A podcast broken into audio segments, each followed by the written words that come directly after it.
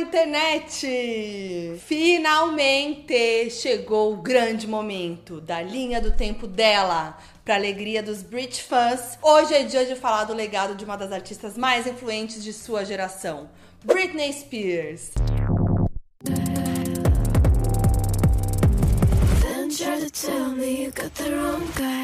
No dia 24 de outubro, Britoca lançou seu aguardado livro de memórias, né? A Mulher em Mim, e a gente pôde ler e entender o lado dela depois de 13 anos sendo mantida em uma tutela abusiva que a impossibilitava de se expressar livremente.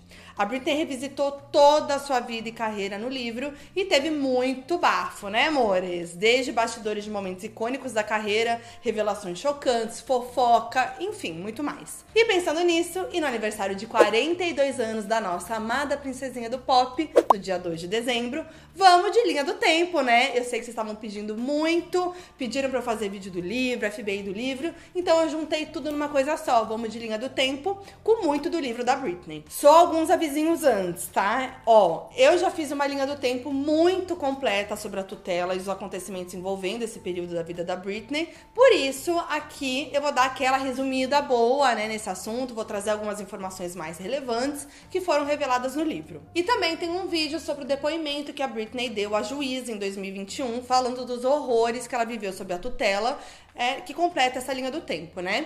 E também, né, tem os vídeos de momentos icônicos da Britney, que traz bastidores de momentos da carreira dela. Então tem esses três vídeos com muita coisa legal que vai complementar o que eu vou dizer aqui. Tá tudo linkado aqui então para vocês assistirem. Lembrando também que esse conteúdo tá disponível no meu canal de YouTube e no meu podcast Foca em FBI, disponível em todas as plataformas de áudio. Então se inscreve no canal, segue o podcast e bora. Ah, e na verdade mais uma coisinha, né? Obviamente a maior base de pesquisa desse roteiro foi o livro da Britoca. Então vou parafrasear muito ela aqui, né? Afinal de contas a gente esperou anos aí para saber as palavras dela, né? Então, resumindo, tem muito spoiler.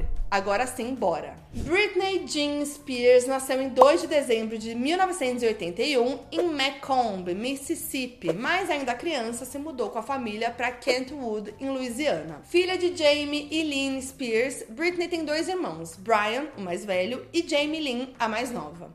E antes da Britney nascer, a sua mãe era professora e seu pai soldador em refinarias. E aí nessa época, Jamie desenvolveu problemas com álcool e se tornou muito negligente com a família.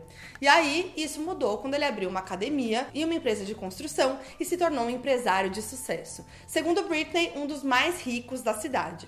A sua mãe também mudou de emprego e abriu uma creche com a irmã. E para consolidar o casamento, Jamie e Lynn tiveram um segundo bebê, que foi a própria Britney, que nasceu em 1981 quatro anos depois que seu irmão mais velho, o Brian. E aí, nessa época, a Britney viveu uma infância normal ali, né? Ela conta no livro que sempre amou cantar e dançar, inclusive fazia aulas de dança e ginástica, e que a primeira vez em que se emocionou na vida foi quando ouviu a governanta da sua casa cantando na lavanderia. A partir dos três anos de idade, Britney já cantava e dançava em recitais e festivais da cidade. Aos cinco anos, ela ganhou um concurso de dança e não parou mais. Detalhe, a gente tem imagem desses momentos dela cantando quando criança, que era assim, a coisa mais fofa. Mas em algum momento, seu pai voltou a beber muito e as coisas começaram a ficar muito tensas, no nível que os negócios do Jamie começaram a falir e a falta de grana fazia ele beber ainda mais. E aí o Jamie era muito negligente, duro, frio com a Britney, com seu irmão, e era como se ele descontasse a sua frustração nos filhos e na sua esposa, né, a Lynn, mãe da Britney.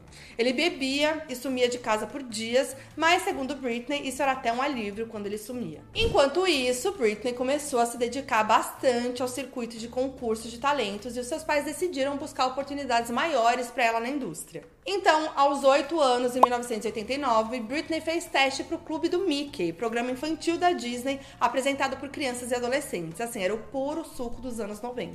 Ela foi bem no teste, mas não foi escolhida para o elenco por conta da sua idade porque os produtores estavam buscando crianças a partir de 10 anos. E outra criança que tinha talento, mas foi barrada por conta da idade, foi ela, Christina Aguilera. Sim, gente, Britney e Christina se conheceram nesse teste há 33 anos. E as duas foram informadas que poderiam fazer parte do elenco quando tivessem mais velhas, então segura essa info. Depois disso, Britney foi buscar uma oportunidade em Nova York e conseguiu um contrato com uma agência de talentos. E aí, aos 10 anos, Britney foi a semifinalista do programa de calouros Star Search. But I don't care. E aí ela participou mais uma vez dos testes do Clube do Mickey e em 1993 entrou pro elenco ao lado de Christina Aguilera, Justin Timberlake e Ryan Gosling, gente, apenas. E aí foi tipo um treinamento para a indústria do entretenimento. A própria Britney disse isso no livro. Era uma aula de dança, canto, atuação, fora as gravações e a escola. E aí o elenco ficou super amigo, o clima era de diversão e muito trabalho também, né? Inclusive, um dia, durante uma brincadeira de verdade, o desafio entre o elenco, desafiaram Justin a beijar Britney. E assim, Britney beijou pela primeira vez perdeu o bebê com Justin, gente. E ela mesma confirmou isso numa entrevista ao Good Morning America em 2013. E aí o clube do Mickey foi cancelado em 1994 e Britney voltou à Louisiana para decidir se queria viver uma vida normal ou continuar trilhando seu caminho no entretenimento. E aí Britney passou a viver a mesma vida de antes, indo à escola, vivendo a adolescência, aquela coisa. E foi nessa época, aos 14 anos, que Britney começou a namorar com o melhor amigo do seu irmão e perdeu a virgindade. Aí vocês podem estar pensando, nossa, Foquinha, mas pra que trazer esse assunto assim da virgindade no vídeo? Simplesmente porque quando ficou famosa, anos depois, a Britney foi induzida pela sua equipe, como ela mesma falou, a dizer que queria casar virgem. E esse assunto da virgindade virou algo recorrente na mídia, né? Ela era, né, a garotinha que queria casar virgem, santinha. E aí depois que ela falou que queria casar virgem, né, imagina, foi o auge. Todo mundo só falava disso. Mas tá aí, a gata começou a vida sexual cedo, mentiu para manter uma imagem de santa que a sua equipe acreditava que era melhor. Mas enfim, aos 15 anos de idade, Britney sentiu saudades dos palcos da sua vida artística. Foi então que a sua mãe enviou uns vídeos dela cantando para um cara da indústria que ela conheceu num desses testes aí que a Britney fez. E era Larry Rudolph. Larry foi empresário da Britney durante muitos anos, até 2021. Ele se demitiu, inclusive, em meio a todas as polêmicas envolvendo a tutela da Britney e o movimento Free Britney. Mas ele esteve com ela durante todos os anos da tutela, e apesar disso, a Britney elogiou Larry no livro, então não se sabe. E aí, Larry apresentou uma demo de Britney para os executivos da gravadora Jive Records, que chamaram Britney para uma nova reunião. E aí, nessa reunião, ela cantou I Have Nothing, da Whitney Houston, e foi contratada. E aí começou a saga da Britney como artista pop. Ela se jogou na vida de estúdios de gravações, escolhendo seu repertório. Durante esse processo de gravações, um dos executivos da gravadora falou para Britney que ela precisava conhecer um cara sueco, que era um produtor musical muito bom. E esse cara sueco era apenas Max Martin, que se tornou um dos maiores, se não o maior produtor pop a partir dos anos 2000. Então Britney foi para a Suécia para gravar músicas com Max, e foi dessas sessões aí que surgiu a música inclusive Baby One More Time, que daria nome para o primeiro álbum da carreira da Britney e seria o seu primeiro single, que é, né, um hit atemporal. Mas cata esses bastidores. Um dia antes da gravação do Baby One More Time, Britney ouviu Tainted Love, do Soft Cell, e se apaixonou pela música. E aí, inspirada no som, ela decidiu dormir bem tarde para chegar no estúdio cansada, com a voz meio rouca, assim, gente, proposital. E foi assim, né? Quando ela cantou Baby One More Time, a sua voz estava mais rouca, sexy, como a própria disse no livro, e aí isso deu todo o tom da faixa, inclusive da voz da Britney, né? Esse, esse tom rouco é muito uma característica da voz dela. Muito que bem, com o álbum gravado, Britney foi desenvolver o resto que faltava para o lançamento, ou seja, o primeiro clipe da própria Baby One More Time faixa título. E aí a proposta da gravadora pro clipe era bem diferente do que a gente conhece. Eles queriam que Britney fizesse uma coisa numa vibe Power Ranger, como ela mesma contou. Gente, eu fiquei imaginando essa situação. E aí a própria Britney não curtiu a ideia e disse que seu público não se identificaria. E aí no livro ela conta que falou para os executivos que imaginava que as pessoas gostariam de ver ela e seus amigos na escola, entediados, e assim que o alarme tocasse, pá, todo mundo começaria a dançar. E era importante ter meninos bonitos e uniformes escolares. E como a gente sabe, esse é basicamente o roteiro do clipe de Baby One More Time. Ponto pra Britoca criativa, artista e ícone pop. Como a gente bem sabe, esse clipe se tornou um marco na música pop, tudo ideia aqui, ó, da geniazinha. Aí, em outubro de 98, veio o single Baby One More Time e um mês depois o clipe. Resultado, em janeiro de 99, Baby One More Time chegou ao primeiro lugar da parada Billboard, tornando Britney a maior aposta da música naquele momento. No mesmo mês veio o álbum, que hoje é o mais vendido da sua carreira, com mais de 25 milhões de cópias. Ali nasceu uma estrela. Tudo aconteceu assim muito rápido, segundo a Britney. Ela logo saiu em turnê junto com NSYNC, que era outro fenômeno teen da época, que contava com Justin Timberlake como integrante. A Britney tava ali toda hora dando entrevista na MTV e seus clipes também estavam sempre passando por lá. E além de Baby One More Time, ela ainda lançou Sometimes You Drive Me Crazy, From the Bottom of My Broken Heart e Born to Make You Happy. Outro marco foi a capa da Rolling Stone que Britney fez com apenas 17 anos em 1999. Pra gente ver como ela tava fazendo barulho na indústria, né? Já assim, no primeiro ano de carreira na música, trá! Uma capa na Rolling Stone. E aí foi uma polêmica, porque Britney ainda era uma adolescente, mas ela estava estampando a capa da Rolling Stone de calcinha e sutiã bem sexy, segurando um ursinho do Teletubbies. O melhor de tudo são os bastidores. A Britney fotografou essa capa com David LaChapelle, um fotógrafo muito icônico do pop. E a ideia era fazer esse ensaio sensual mesmo. Mas quando o agente da Britney chegou no quarto que ela estava fazendo as fotos, ele ficou chocado com aquilo. E aí a Britney disse para ele: É, realmente, nossa, não tô me sentindo confortável. Falando sobre o ensaio ser sexy. E aí, o agente saiu do quarto, tudo certo, beleza. E aí ela disse: Tranca a porta! E desabotou a sua camisa, deixando as fotos ainda mais sexy. Gente, eu amo. Maravilhosa. Mais uma vez mostrando que a Britney tava bem ciente do que ela queria para sua carreira e imagem. E aí foi por volta dessa época, em 1999, que Britney e Justin começaram um namoro. Lembra que ela fez turnê com NSYNC, né? Muito que bem. Eles se reaproximaram nessa época e assim nascia o It casal dos anos 2000. Mas por enquanto, tudo ali na muquia, escondido da mídia. A Britney falou que estava tão apaixonada pelo Justin que parecia até estranho. E aí ela também performou pela primeira vez no VMA em 1999, junto com NSYNC. E ela relembrou no livro que ela amava premiações e contou os bastidores dos encontros com seus ídolos. E com todo esse sucesso, tava todo mundo esperando mais da Britney. Tanto que em abril de 2000, pouco mais de um ano desde o Baby One More Time, ela lançou o primeiro single do Oops, I Did It Again, o seu segundo álbum. O single foi a faixa título do álbum, Oops, e chegou com um clipe memorável. Aquele lá que ela tá em Marte, com aquele macacão vermelho icônico. Eu já contei aqui detalhes dos bastidores desse clipe num vídeo que eu fiz, né, sobre os momentos icônicos da Britney, mas basicamente, de novo, foi tudo ideia dela. Foi a Britney que escolheu aquele macacão vermelho, ela quis que o clipe se passasse em Marte e que tivesse um astronauta bonitinho. E claro que foi um hit. O álbum completo foi lançado em maio de 2000 e foi o disco mais vendido da história em uma semana por uma artista feminina. E a Britney segurou esse recorde até 2015, quando foi quebrado pela Adele com o 25. Aí, meus anjos, começou começou a Britney mania de verdade. Ela era a maior estrela pop do momento.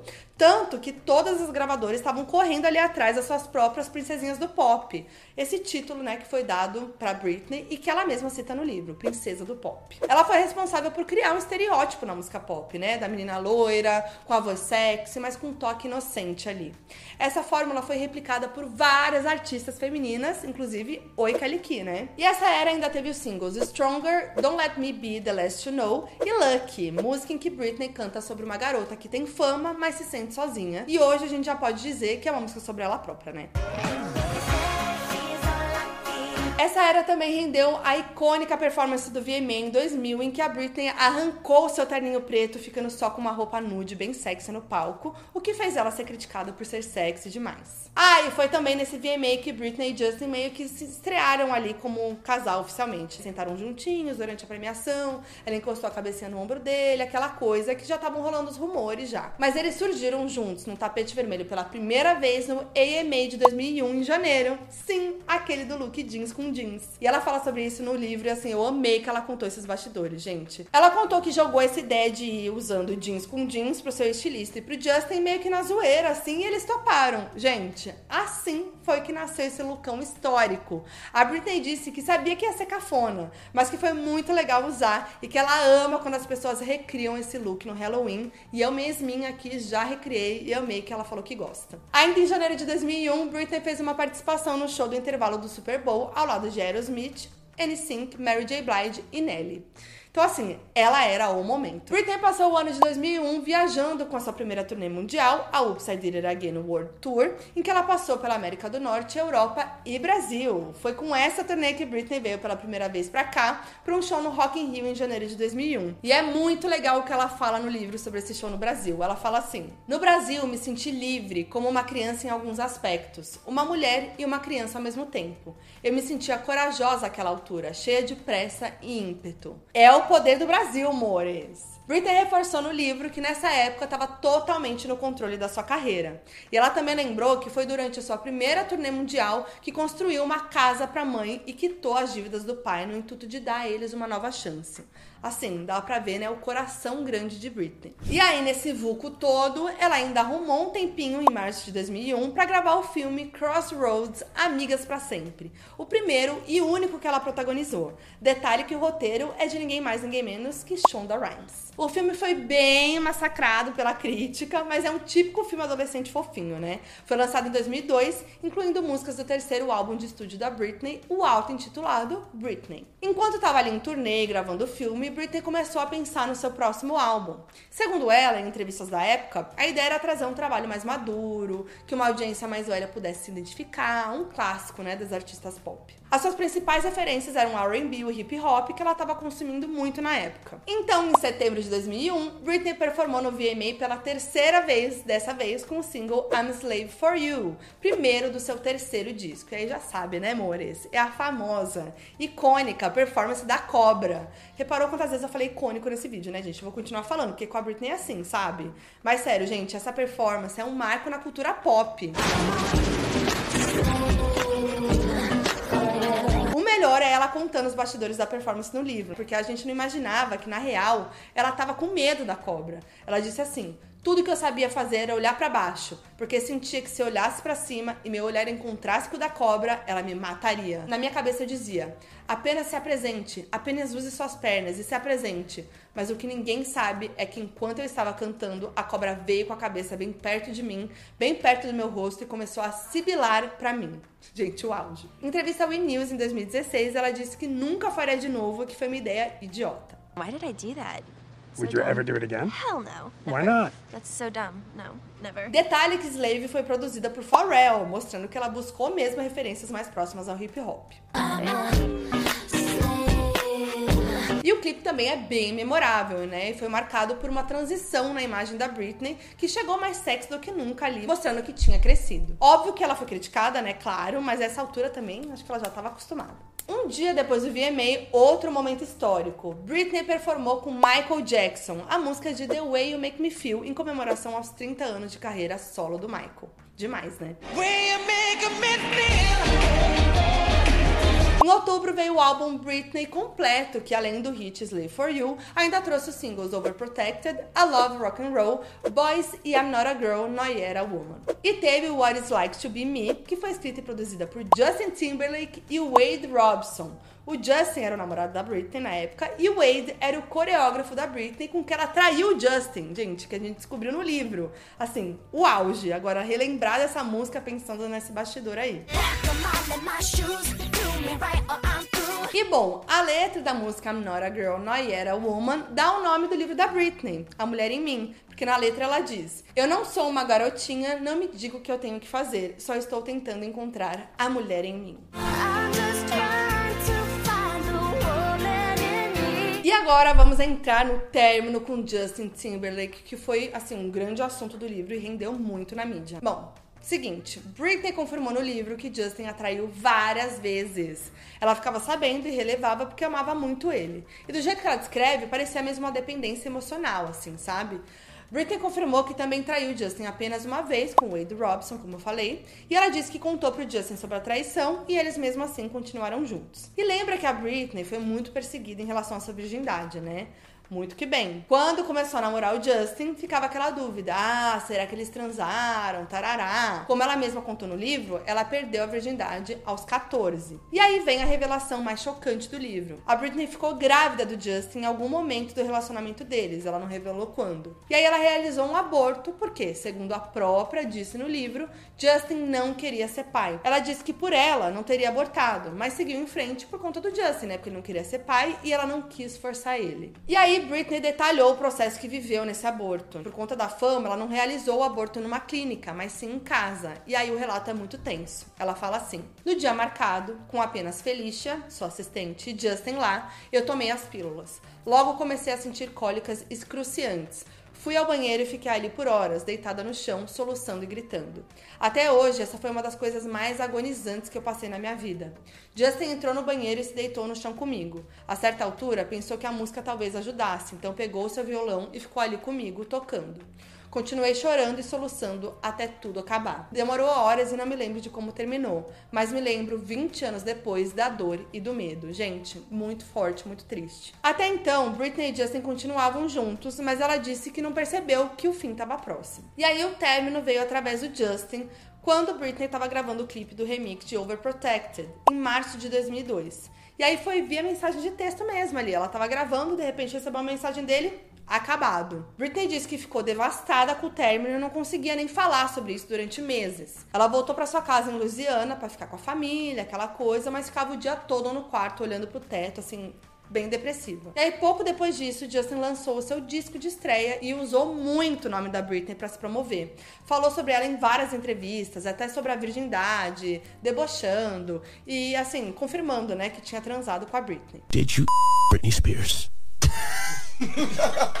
okay, I did it. No, Lembrando, né, que ela realizou um aborto de um filho deles, tá? E ele lá, debochando, se aproveitando. E mesmo assim, a Britney disse que não ficou brava com o Justin por isso e até achou bom porque tirou aquele peso dela ter que declarar que não era mais virgem. Ah, e teve o clipe de Cry Me a River, que Justin falou da traição da Britney e colocou uma sosa dela no clipe. E aí ela falou sobre isso no livro. Ela disse assim: Na mídia foi descrita como uma prostituta que havia partido o coração do menino de ouro da América. A verdade, eu estava em coma na Louisiana e ele corria alegremente por Hollywood. Posso apenas dizer que, tanto em seu álbum Explosivo quanto nas matérias que saíram na imprensa a respeito do disco, Justin deixou de mencionar as diversas vezes em que me traiu. Fiquei destruída. Bom, em 2003, Britney chegou a comentar em entrevista a Rolling Stone que Justin ligou para ela para contar que ele faria o clipe. Olha assim, a cara de pau, né? Ele comentou que ela ia estar no clipe dele e tal, mas que não era nada demais. E aí depois a gravadora ligou para ela e disse que se ela quisesse dizer não pro clipe, tava tudo bem, que ela podia fazer isso, porque os dois eram da mesma gravadora. Aí ela não negou que o clipe fosse lançado, porque era um trabalho do Justin, né? Mas aí ela se arrependeu de ter liberado quando assistiu o vídeo, né? Depois de lançado. Ela ainda disse que foi uma tentativa desesperada, mas foi uma ótima forma de vender o disco e ainda chamou ele de cara esperto. Gente, eu amo ela debochada. Até agora o Justin não se pronunciou, tá aqui ó, quietinho sobre as revelações do livro, mas as fontes aí dos tabloides dizem que ele ficou bem abalado, que nunca imaginou que ela ia falar sobre o aborto e que o comeback dele pra música foi arruinado. Ai, tadinho, né, gente? E agora vem a melhor história, quando Britney resolveu voltar a ficar com outros caras. Ela decidiu ficar com o ator Colin Farrell por indicação de um amigo ali, né, coisa, que falou que o Colin era muito legal. Então Britney dirigiu até o set do filme que ele estava gravando, do nada, para conhecer ele e a partir daí rolou um lance. Britney falou que eles se pegavam assim intensamente, que era algo que ela comparou com uma luta corporal. Gente, eu amo. Ela até relembrou a pré-estreia do filme Novato, protagonizado por Colin em janeiro de 2003, que no caso ela foi de pijama pro evento. Ela achou que tinha pego uma brusinha ali, ó, na, na hora do corre, mas era uma baby doll toda amarrotada. Gente, imagina a situação do quarto dos dois. Segundo ela, eles só queriam transar. E aí, foi no início de 2003 que Britney começou a trabalhar no seu quarto disco, o In The Zone. E esse é um disco muito maduro. Trouxe uma Britney mais mulher do que menina. Em agosto de 2003, Britney, Madonna e Christina Aguilera fizeram aquela performance no VMA em que a Madonna beija a Britney e na hora que vai beijar a Christina, a câmera corta para mostrar a reação do Justin, gente. Momentos cenas inesquecíveis. E no final, Missy Elliott aparece para finalizar a performance. E nos ensaios dessa performance, Britney convidou a Madonna para um feat no primeiro single do In The Zone, a faixa Me Against the Music, lançada em outubro de 2003. A rainha e a princesa do pop juntas, foi a gente que pediu sim. Inclusive, tem linha do tempo da Madonna, hein? Que saiu aqui no canal, então vocês podem assistir também. E a gravadora não queria esse primeiro single, não, tá? Britney teve que bater o pé para conseguir que essa fosse a primeira música de trabalho, o auge. E aí, o álbum foi lançado em novembro e trouxe sonoridades nunca antes exploradas por Britney, que até mantinham as referências ali ao hip hop que ela trouxe no álbum anterior, mas de uma forma mais madura e mais sexual. Músicas como Touch of My Hand, que fala sobre masturbação, mostram esse lado mais sexual do disco, e já músicas como I Got That Boom Boom deixa explícita a referência do hip hop. Segundo single do In The Zone, lançado em janeiro de 2004, foi assim apenas a música mais memorável da Britney e uma das mais icônicas do pop, Toxic. A gata, gente, no quarto álbum conseguiu lançar essa pedrada. Eu nem preciso dizer que Toxic foi um hit, né? Assim, que a gente pode dizer, né? Atemporal. O clipe, então, nem se fala. Aquele look de aeromoça, eu acho que é o mais conhecido da Britney, né? Tô errada? Comentem aí. Eu falei muito sobre esse clipe no vídeo dos momentos icônicos da Britney, mas ela foi a mente por trás do conceito do vídeo e das cenas icônicas mais uma vez. Em entrevista, o diretor disse, por exemplo, que a cena em que ela derruba a bebida ali no colo de um passageiro do avião e depois vira e beija uma criança na cabeça foi ideia dela. Ela sempre curtiu brincar com essa pegada sexy e inocente. Não é à toa que essa música rendeu o único Grammy da carreira da Britney. Bom, o terceiro single foi Every Time, uma baladinha bem triste. Até então, a gente achava que era sobre o término com o Justin, mas depois da revelação do aborto, muita gente começou a especular que a música seria sobre esse período, porque a letra, né, mostra muito isso e o clipe então reforça essa teoria com cenas muito tristes que mostram Britney numa maternidade, assistindo outra mulher dar à luz. O clipe foi dirigido por David LaChapelle, aquele mesmo que tirou as fotos da Rolling Stone, e em entrevista ele disse que Britney queria uma cena que ela morresse. A cena não rolou, provavelmente por ser muito pesada, né? Mas isso mostra como a Britney não estava bem na época. E aí, logo em março, ela já saiu em turnê com a Onyx Hotel Tour. A turnê que a Britney mais odeia, segundo ela mesma disse no livro. Ela odiava o fato da turnê ser sombria, hipersexualizada. Uma resposta para a humilhação pública que o Justin promoveu contra a Britney. Ela odiava tanto a turnê que ficava pedindo para que quebrasse alguma parte do corpo dela para que a turnê pudesse ser encerrada. Muito que bem, na gravação do clipe do último single do In The Zone, Outrageous, Britney caiu e fraturou o joelho, causando o cancelamento da turnê. Gente, as palavras da Britney, hein? E aí, por volta dessa época, ela conheceu Kevin Federline e começou um relacionamento. Só que Kevin não foi um bom marido, né? Pra não dizer tóxico. Segundo ela relata no livro, ele se deslumbrou com a fama que conquistou ao se casar com a Britney e deixou ela de lado. Ela conta detalhes de como ele foi negligente. No começo, ela até encorajava ali o Kevin a construir a própria reputação como artista, porque ele embarcou numa carreira musical ali. Mas quando ela percebeu, ele estava dando mais atenção à fama do que a ela. Eu já falei muito desse relacionamento na linha do tempo sobre o Free Britney, mas só relembrar lembrando aqui, Britney e Kevin se casaram em setembro de 2004. Aí, um ano depois, ela teve o primeiro filho, o Sean, e em setembro de 2006, o segundo filho, que é o Jaden. E aí, Britney era constantemente criticada por não ser uma boa mãe aos seus filhos, né? E tava ali na mira dos paparazzi. Mas, para entender tudo sobre essa época, gente, sério, assistam o vídeo do Free Britney. E aí, foi nessa época, final de 2006, que a Britney começou a dar uns rolê ali com a Paris Hilton e surgiu aquela foto, né, também icônica delas e da Lindsay Lohan no carro. E eu também falei sobre essa fase no outro vídeo, mas a Britney comentou sobre essa época no livro e disse que as noites eram bem menos loucas do que as pessoas imaginavam. E aí chegamos em 2007, o ano da tensão. Eu vou passar meio rápido por essa fase pré-tutela, porque como eu disse, eu já dei todos os detalhes no outro vídeo.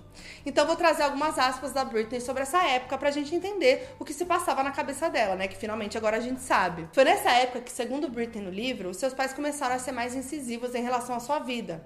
Eles implicavam com tudo e começaram a querer controlar ela. Na época do Free Britney, a gente achava ali que só o pai, né, estava envolvido, mas a mãe também participou ativamente desse momento. Inclusive, uma das brigas mais tensas com a mãe rolou depois de um rolê que a Britney fez com a Paris, em que ela chegou bêbada em casa. Aí ela disse no livro que a sua mãe sempre fazia ela se sentir como se ela fosse má ou culpada por alguma coisa, mesmo que ela tivesse ali ali se esforçando muito para fazer tudo dar certo. E que a família dela sempre fez isso, tratar ela como se ela fosse má. E aí essa briga foi um marco na relação dela com a mãe e a relação delas nunca mais voltou a ser como era. E aí por conta disso ela começou a fazer de tudo para se distanciar dos pais. Nesse meio tempo, Britney e Kevin se divorciaram e ele fez de tudo para tirar os filhos dela e conseguiu, né? A Britney começou a passar cada vez menos tempo com os filhos e isso foi um baque para ela. Foi aí que veio o famoso momento da cabeça raspada.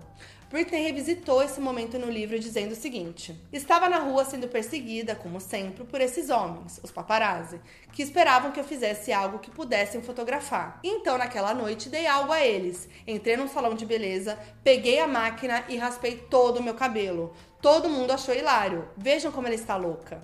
Até os meus pais ficaram com vergonha de mim, mas ninguém parecia entender que eu estava sem chão por causa da tristeza que eu sentia. Meus filhos haviam sido tirados de mim. Ai, gente, muito forte, sério. Britney disse que raspar sua cabeça foi a maneira dela dizer foda-se ao mundo e se distanciar daquela imagem perfeita e sexy, porque sabia que o cabelo era um símbolo disso. Ela também contou do episódio em que bateu no carro de um paparazzi com um guarda-chuva, que também é uma cena que foi muito repercutida. Naquele momento, o paparazzi continuou perguntando repetidamente como ela se sentia por não poder ver os filhos. Ele estava sorrindo, assim, cutucando mesmo para que ela explodisse. Então ela perdeu a paciência e disse assim: Peguei a única coisa que estava ao meu alcance, um guarda-chuva verde, e saí do carro. Eu não ia bater nele, porque mesmo nos meus piores momentos, não sou esse tipo de pessoa. Acertei a coisa mais próxima dele, que no caso era o seu carro. Patético, realmente, um guarda-chuva. Não dá nem para causar qualquer dano com um guarda-chuva. Foi uma atitude desesperada de uma pessoa desesperada. Aqui a relação da Britney com a família ia de mal a pior e os pais não escondiam quanto eles estavam enojados. Ela conta no livro que um dia o pai se sentou na frente dela e disse: Você é uma desgraça. Gente, imagina falar isso pra sua filha que ainda dá dinheiro pros pais, né? Que faz ali todo mundo ganhar dinheiro, além de tudo. E aí, no final de 2007, mesmo em meio a esse turbilhão todo, Britney lançou o álbum mais icônico da sua carreira, o Blackout. E o melhor, né? Ela sabe que esse álbum é bom. Ela disse várias vezes durante o livro que ama o Blackout e sabe que é o seu melhor álbum, além de saber que ele é o preferido dos fãs inspiração para vários artistas. É bom quando o artista fala que é o melhor que a gente pode falar, né? Exatamente. Sem ser criticado. e aí é aquilo, né? Ela se orgulha desse álbum, mas não da performance de Gimme More no VMA de 2007. Quem lembra? No livro, ela contou que não queria fazer, mas sua equipe ficou pressionando para ela fazer isso e mostrar ao mundo que estava bem. E aí ela diz assim no livro: o único problema com esse plano, eu não estava bem.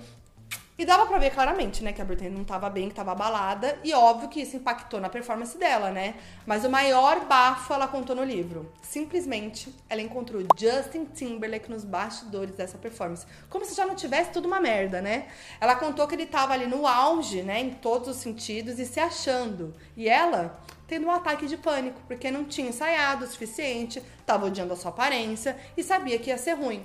O Justin, segundo ela, deslizou pelo palco na sua apresentação, flertava com as garotas na plateia, tava tão divertido, tão livre, tão leve. Ai, ela é tão galera. Aí, gente, sério, nossa, dá uma raiva de pensar, de imaginar Ai, meu, que ódio, juro, me dá raiva. Gente, é sério, o Justin literalmente usou a Britney para se promover. Mentiu, debochou dela na mídia e uma coisa que foi muito prejudicial para a saúde mental dela e contribuiu para o momento mais turbulento da vida dela. E ele foi um escroto com ela, fez coisas horríveis e bem piores, né, que ela e saiu por cima tranquilo, lindão. E também é muito louco pensar que nesse período tão tenso, a Britney entregou o melhor álbum da carreira dela, que além de Gimme More, ainda teve Break the Ice e Piece of Me como singles. Sim, pelo menos a gravação desse álbum foi um momento de felicidade para Britney, né, em meio a tantos acontecimentos tristes. E ela contou que enquanto gravava Blackout, sentiu muita liberdade e foi um dos álbuns mais fáceis e gratificantes que ela já gravou. E aí, o ano de 2008 foi o ano em que Britney entrou na tutela e no livro relata os momentos que aconteceram bem antes disso, de fato, né, acontecer. Por exemplo, quando ela saiu da sua casa numa ambulância para ser internada, depois de se recusar a entregar os seus filhos a Kevin, porque, segundo Sam Lutfi, agente dela na época, que também foi bem problemático na vida dela, Kevin tinha permitido que ela ficasse mais tempo com os filhos, mas era mentira. Foi algo arquitetado para que ela saísse de louca e a mídia cobrisse a sua internação. Na época, todo mundo achava que era algo pensado por Sam, mas Britney deu a entender que acredita que os seus pais estavam envolvidos nisso, então foi arquitetado por todo mundo. E aí ela diz assim: comecei a suspeitar que eles, os pais dela, estavam secretamente comemorando o fato de eu estar vivendo o pior momento da minha vida. Mas isso com certeza não poderia estar acontecendo, certo? Eu com certeza estava paranoica, certo? Enfim, ela descreve muito desse momento pré-tutela no livro e também os momentos que viveu durante a tutela, né, que foi decretada ali no início de 2008. Como eu já contei todos os detalhes sobre isso naquele vídeo, do Free Britney, o depoimento da Britney no tribunal e tudo mais, eu vou trazer algumas informações mais chocantes desse período. Uma das coisas foi que Britney contou que o seu pai disse para ela Eu sou a Britney Spears agora. mostrando que ele era o comandante da sua vida e carreira. Gente, que nojo desse cara. E outra coisa, nas raras vezes em que ela saía de casa, a equipe de segurança vasculhava o local que ela ia pra ver se existia drogas ou álcool. E olha que triste essa situação do livro. Ninguém na festa podia beber até que eu fosse embora. Os outros convidados levavam tudo na esportiva, mas eu sabia que bastava eu ir embora pra festa de verdade começar. Gente, horrível. Britney ainda disse que a sua equipe investigava os caras que tinham interesse nela e faziam até exame de sangue, gente. Ela disse assim: Antes de um encontro, a equipe informava o homem a respeito dos meus históricos médico e sexual. Pra ficar claro, isso acontecia antes do primeiro encontro. Tudo era muito humilhante. E sei que a insanidade desse esquema me impediu de encontrar uma simples companhia, ter uma noite divertida ou fazer novos amigos. Quem dirá poder me apaixonar? Gente, que horror! Britney também confirmou que seu celular foi confiscado e que quando podia usar, existia um monitoramento em que o pai e a equipe podiam ler as mensagens.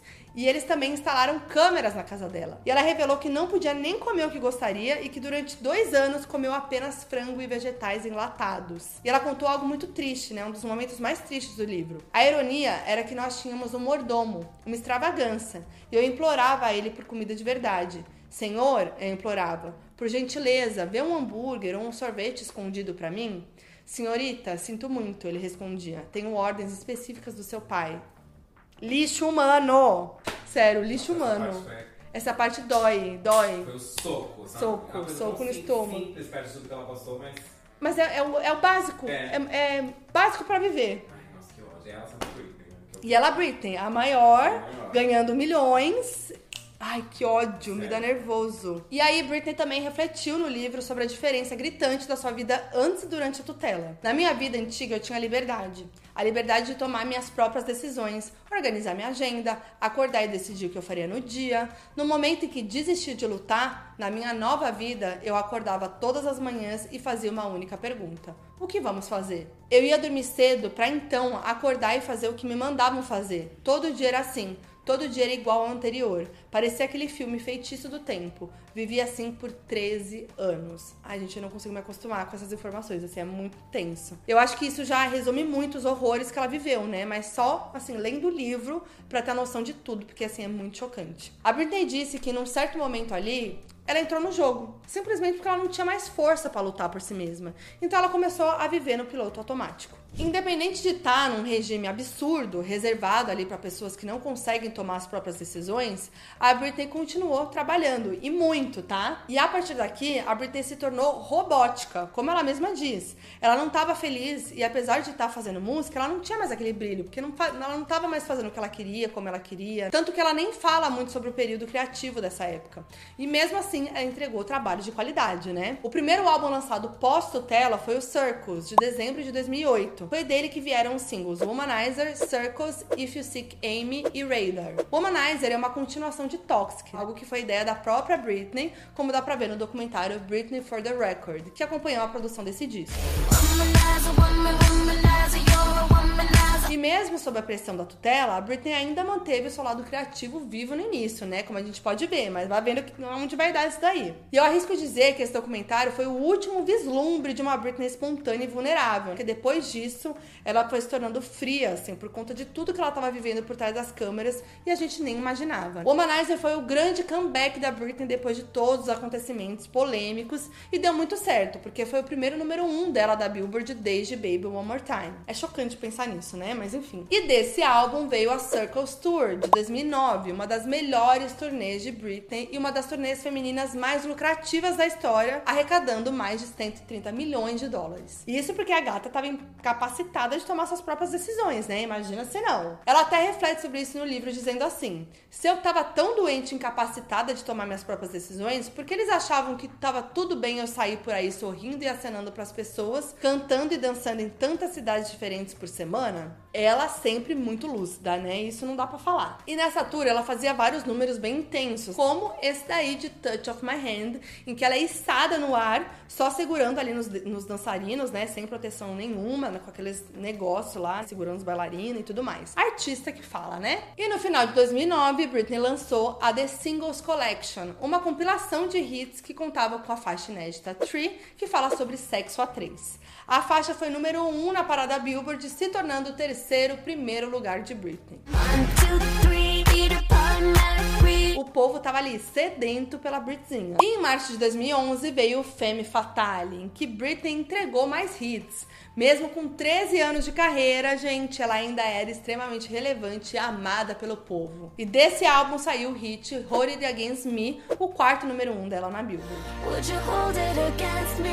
E também teve Till the World Ends e I Wanna Go. O álbum trouxe uma sonoridade bem diferente dos dois anteriores, Blackout e o Circles, numa vibe mais eletrônica e comercial, mas funcionou super bem e os fãs amaram. Desse disco veio a turnê Femme Fatale, que foi o auge da Britney robótica. Britney, assim, ligou foda-se e entregou tudo, assim, bem mais ou menos, como dava pra ver ali no DVD da tour, né? Agora eu penso assim, certa é ela, né, gente? Porque o trabalho tava sendo feito para render pro seu pai pra equipe e ela não tinha liberdade nenhuma e não devia estar tá ganhando nada também. E tem um documentário dessa era também que chama I Am the Femme Fatale, em que a gente vê uma Britney, assim, bem triste, xoxa, capenga. Foi nessa época também que ela lançou o remix com a Rihanna de S&M, gente, que também foi um marco e assim, tudo pras fãs. E nessa era também, a Britney participou como jurada do X Factor em 2012, que foi uma temporada muito bem sucedida, porque ela chegou à final, né, com a candidata.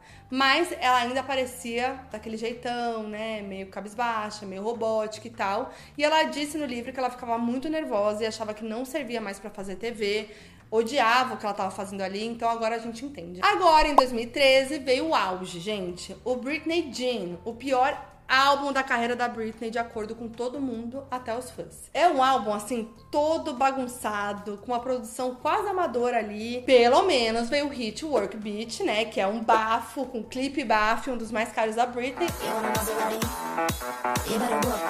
Além também da música Perfume. E também teve o documentário da época, I Am Britney Jean, que mostrava os bastidores da gravação dos clipes e a preparação da Britney para residência em Vegas, a Piece of Me. Britney parecia, assim, estar tá animada nada uma residência ali no documentário, né? E realmente foi algo que ela quis fazer, segundo ela disse no livro. Ela não queria mais gravar músicas, não tinha mais aquela paixão de antes, não tinha mais energia também, mas aceitou a oferta de Vegas com o sentimento que todos os artistas têm quando vão para lá, esperando vencer, segundo ela mesma disse. E essa esperança fez com que nascesse um show lindo, super bem pensado, cheio de hits. Euzinha aqui assisti de pertinho, inclusive fui nessa época pela Capricho, assistir o show, fazer a cobertura do show pra revista e entrevistar a Britney, que foi assim.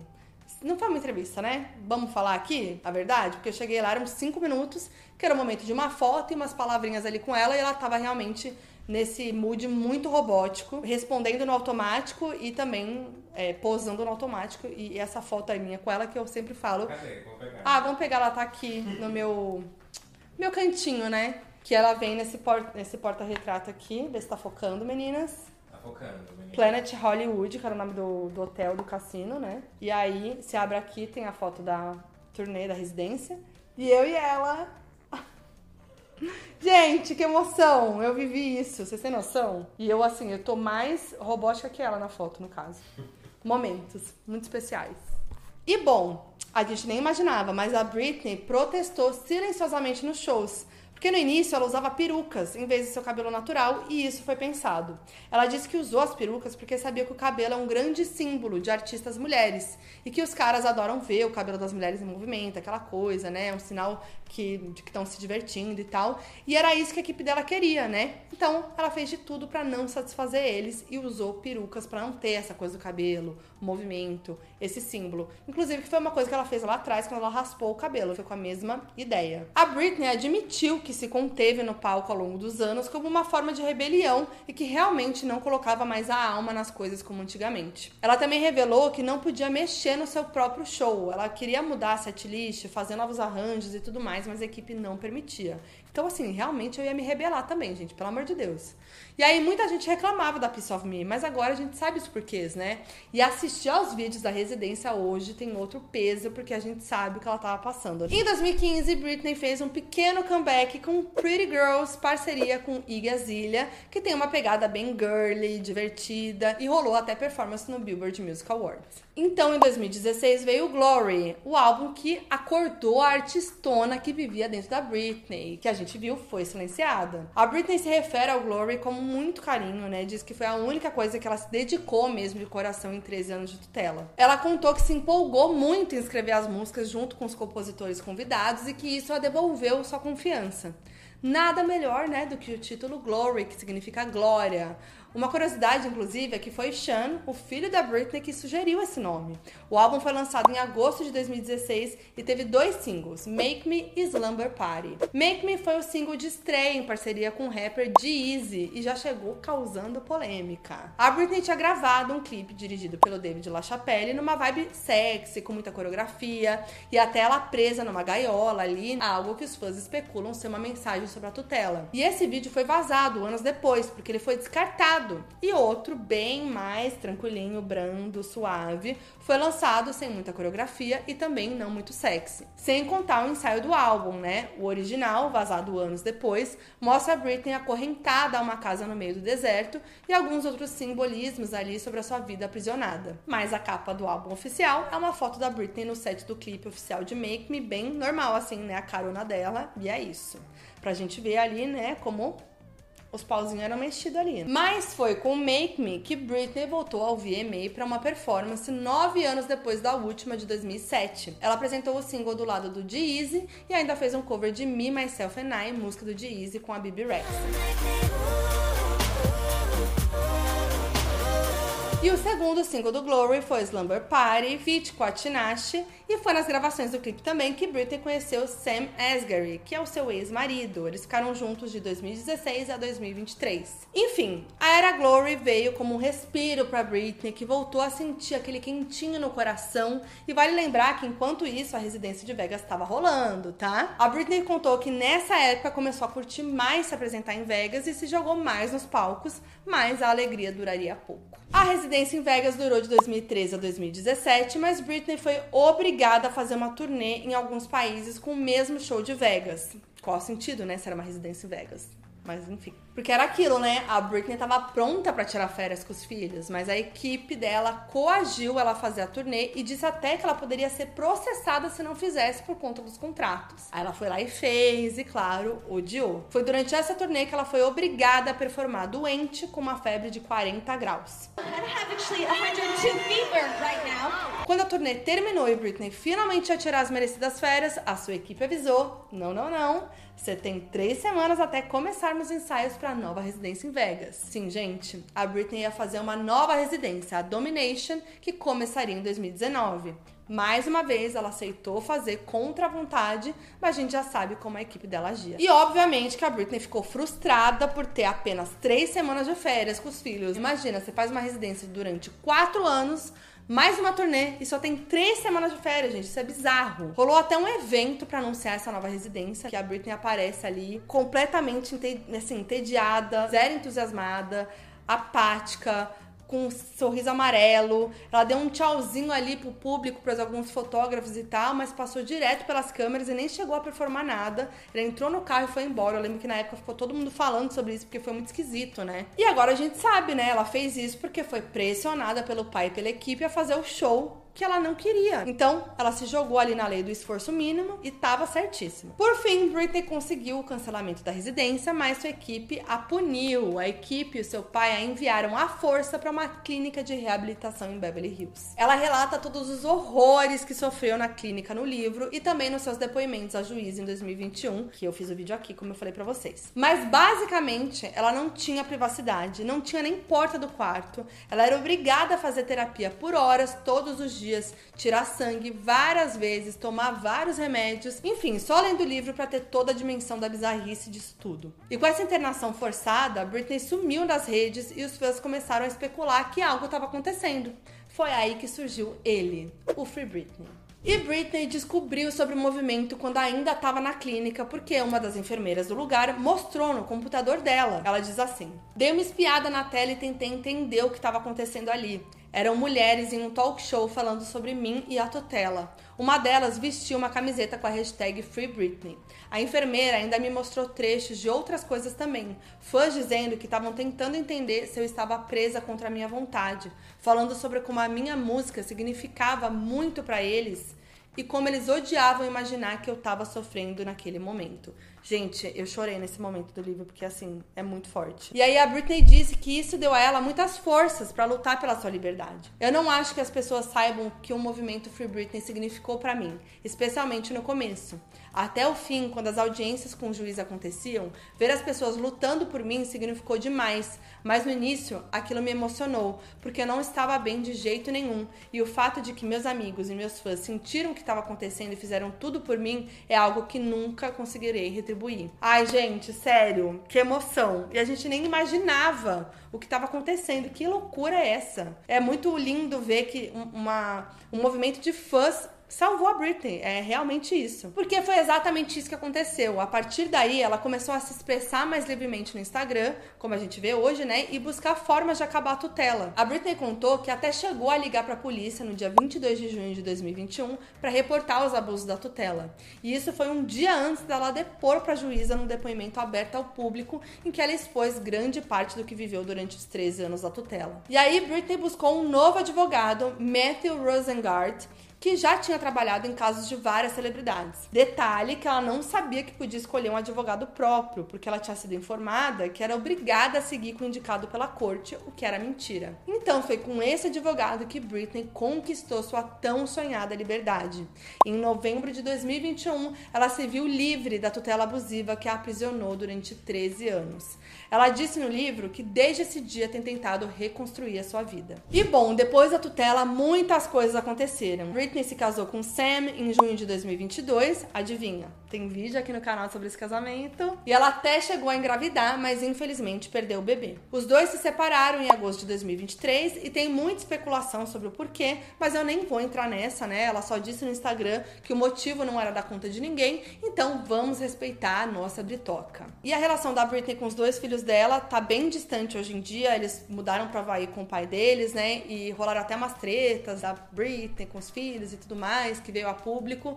Mas eu nem vou entrar muito nesse assunto. Britney também usou o tempo para viajar, para curtir, muitas vezes ao lado do seu amigo de anos, o Cade Hudson, que também hoje é o seu empresário. E ela lançou duas músicas, Hold Me Closer, ao lado de Elton John, em agosto de 2022, e Mind Your Business com Will.i.am, em julho de 2023.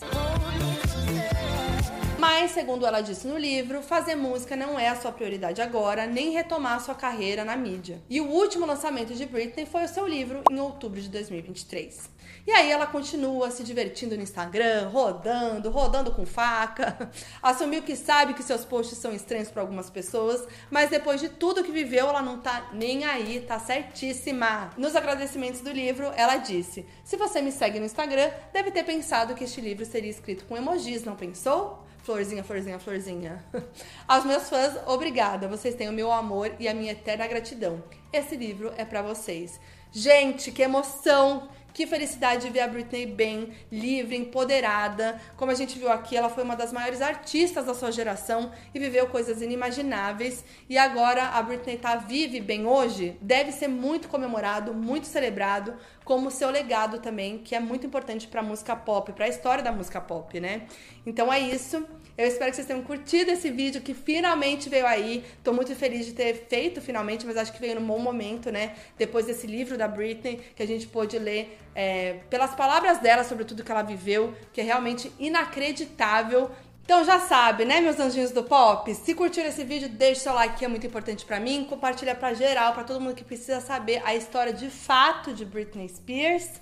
Se inscreve no canal se você ainda não é inscrito, segue meu podcast e eu vejo vocês no próximo vídeo. É nóis!